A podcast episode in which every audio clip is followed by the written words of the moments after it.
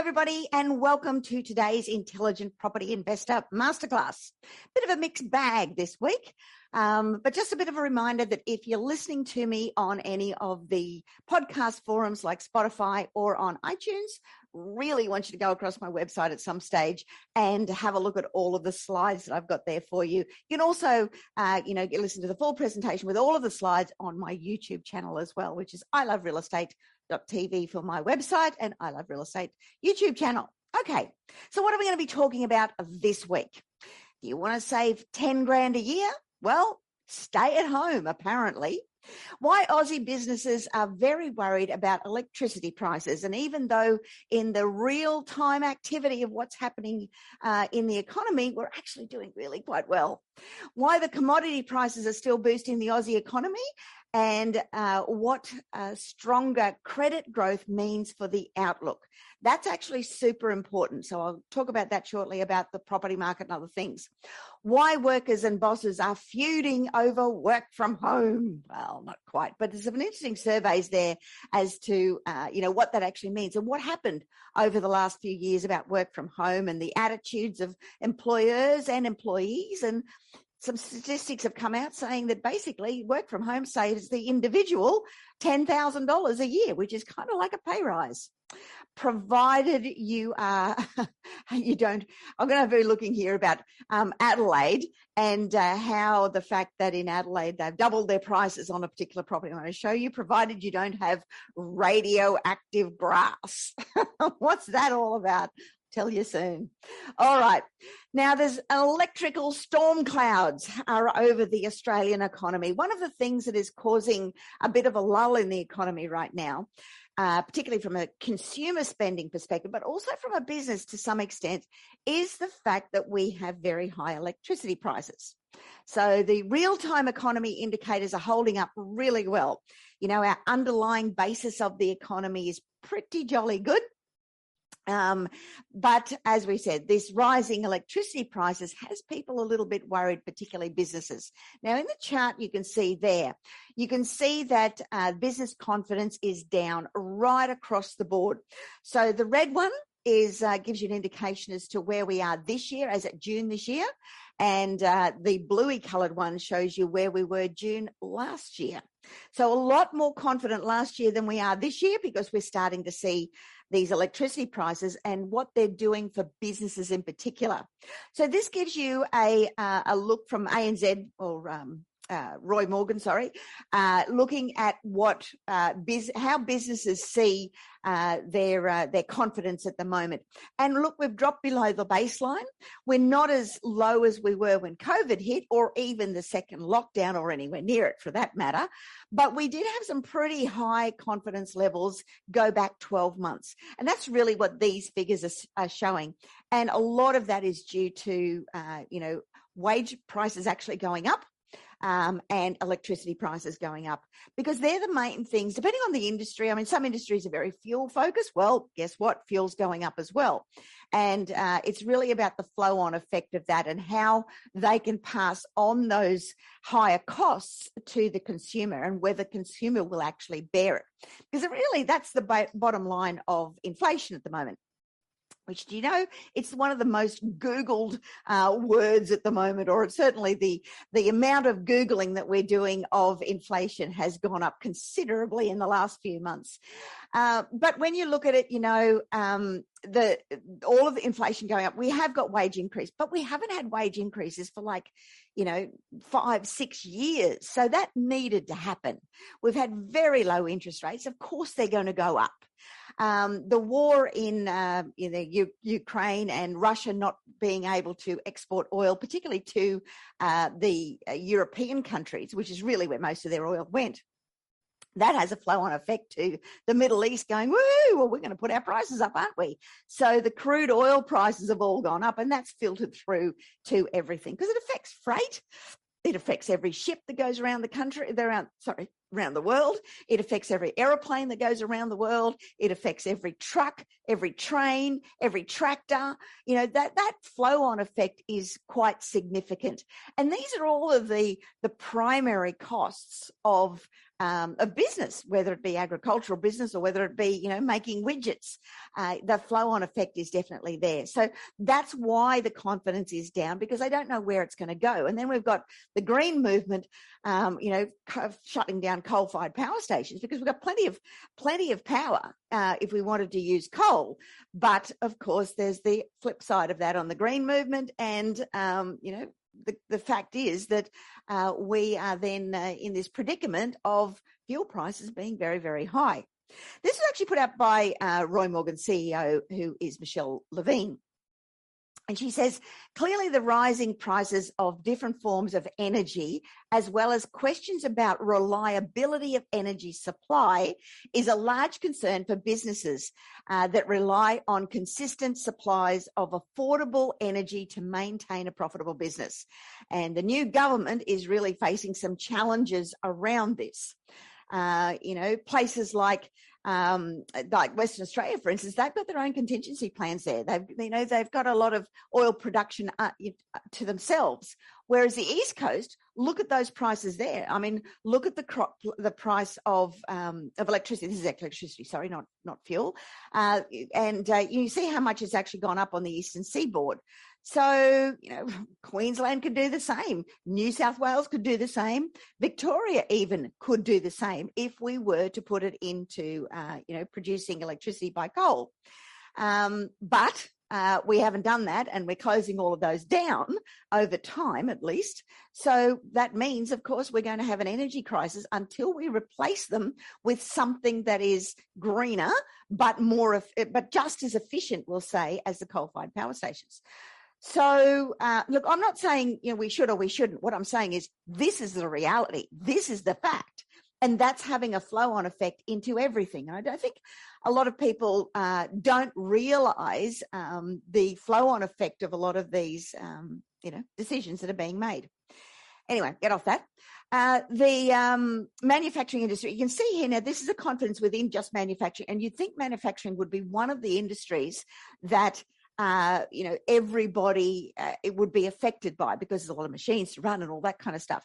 In actual fact, the confidence here is quite good compared to where it has been previously. Now, yes, it's down a little bit on where we were, uh, you know, earlier in the year, but it's still up compared to where we were pre-COVID. And then when COVID happened, you know, and we're really going back to some times back in 2018, 2017, when things were ticking along quite okay. Uh, and that's kind of the range that we're in at the moment from a manufacturing perspective. Now, uh, a lot of the Australian buoyancy is actually coming from our commodities. I mean, we're a commodity based country. And so prices are up, you know, even agricultural prices are up. Uh, but our, our coal, our iron ore, our tin, our gas, our all the other stuff um, the prices are up. So that's really what's giving us uh, the boost, and that's why our Australian dollar is quite strong at the moment. Um, and that's that's flowing over. So if you look at the underlying credit of uh, where we're at, you know, the credit survey across the, the private sector, we're actually pretty good. You know, where we're sitting there, we're actually quite buoyant.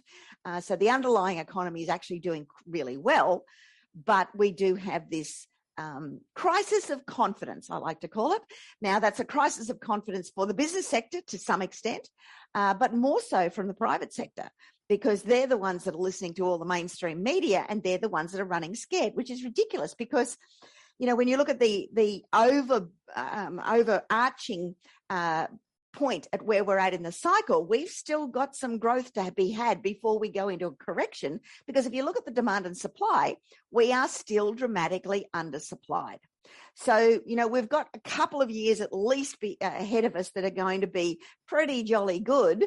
And uh, I think we need to remember that when we start to, to look at, you know, what we need to be doing and what deals we need to do. Because if you're snoozing right now, you're losing. If you're sitting on the sidelines waiting for a crash, you are going to lose because it's going to be a lot further up before the market corrects because we've got to get into an oversupply before the market will take any kind of long-term correction and that's just not happening Um, you know, you look where rents are going. Rents clearly indicate that we don't have enough supply. We haven't got enough housing and the approvals are coming down because of the cost of construction going up. So, uh, you know, there's a, there's a much bigger picture there. And now is actually the time to get confident and to be able to negotiate deals. I'm actually really excited about the market where we're at at the moment because as I said, most of the country's snoozing and they you know you've got more opportunity to cherry pick the deals you know it's not just jump in quick before i'm, I'm going to miss out all the fomo stuff has gone out of the market which is good the market will settle for a bit um, and then you watch and see what happens when we open up immigration and we get another 200 odd thousand people come into this country and we will and that's going to make a uh, you know our housing shortage at the moment look like minuscule so let's get on to the next point. Next point I want to talk about is the fact that, uh, well, the headlines are saying that there's a feud between the between the workers and the employers. Not really. Um, it's just the work from home process that came into play, obviously, with COVID and everything else, has meant that some people really, really like it. And because there's lower costs, you know, you haven't got the fuel costs, which are obviously going up, um, you know, the commuting time, productivity, all of those things. So there's been a, a fair bit of an analysis now done on this whole work from home movement.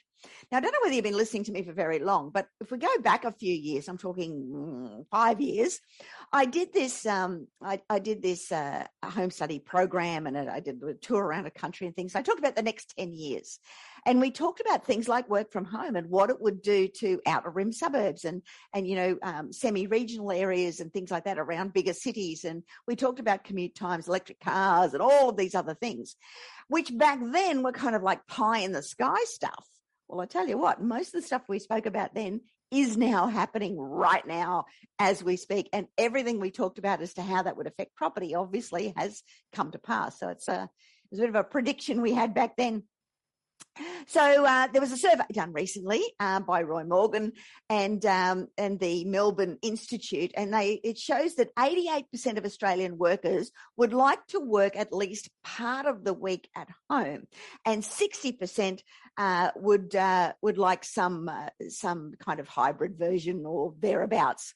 However, only 49% of workers reported that their employers were agreeable to some kind of hybrid. Um, and uh, employers agreeing on the number of hours spent working from home as only 37%. So this chart really shows you that. It shows you how uh, you know, the blue one is the employer permits larger portions to be working from home. And, you know, in my own circumstances, you know, a lot of our, our uh, broader, broader community workers actually work from home and it works quite well. Uh, then you've got your, you know, those that are going into agreements and things like that. And then you've got those who want to work from home, but their employer is not permitting it. So it's just a bit of a, you know, it's across the board basically, but it's a bit of a trend.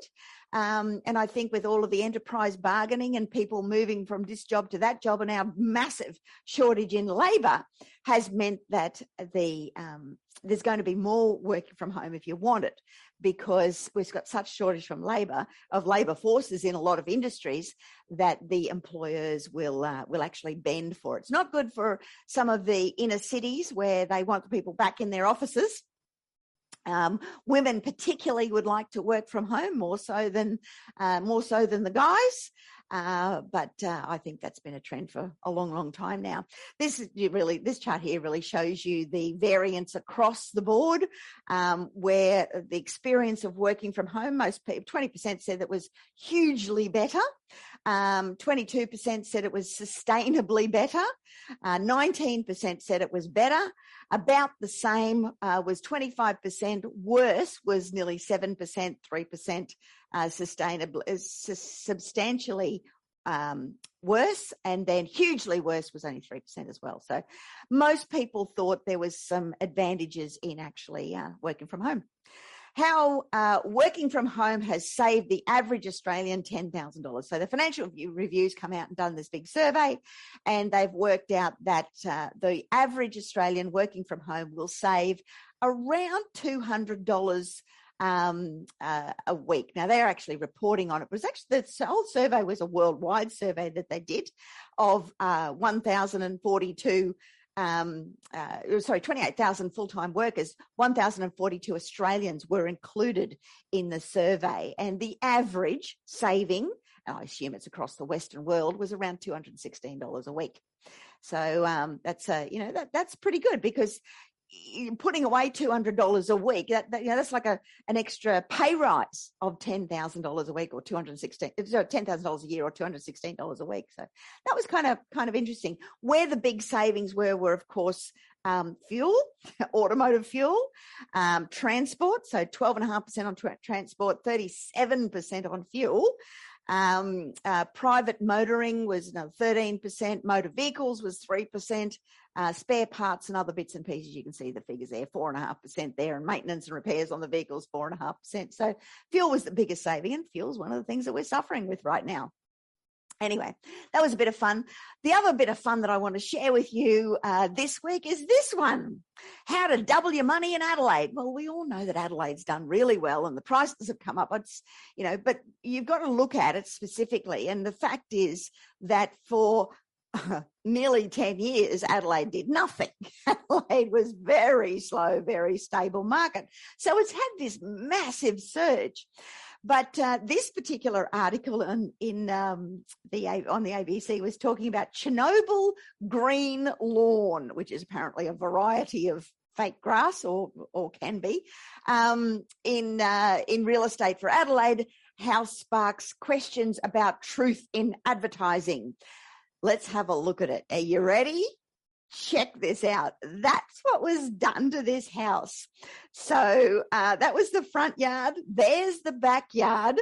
So the uh, the agent, whose name was um, oh, Sam Swami, I think his name was, which is an interesting name for somebody.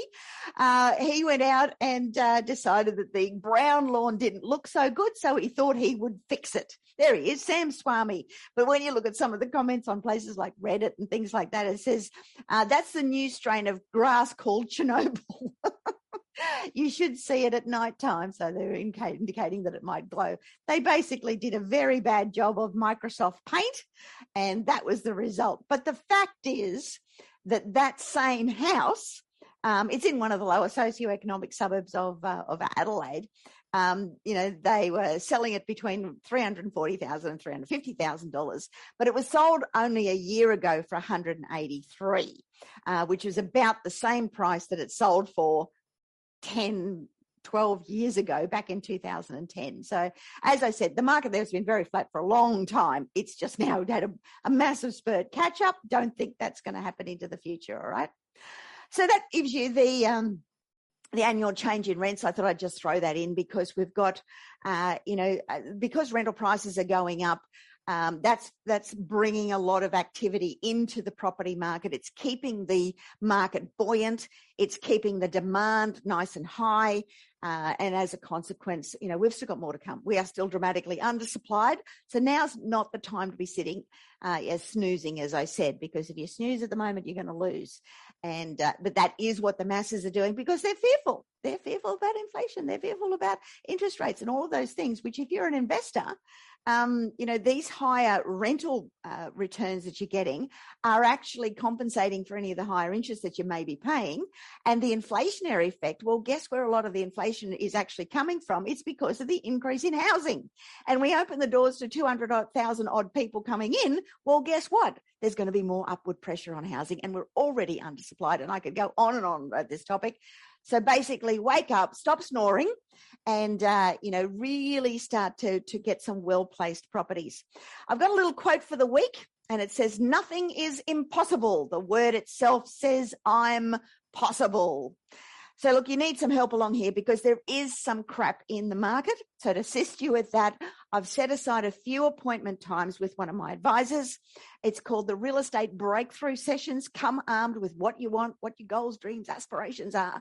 And one of my advisors will spend some time with you and work you through your goals, work through, uh, you know, what kind of outcomes you might be able to achieve and where to go to from here. All you've got to do for those listening to me is go to iloverealestate.tv forward slash questions forward slash. Make sure you put in that last forward slash.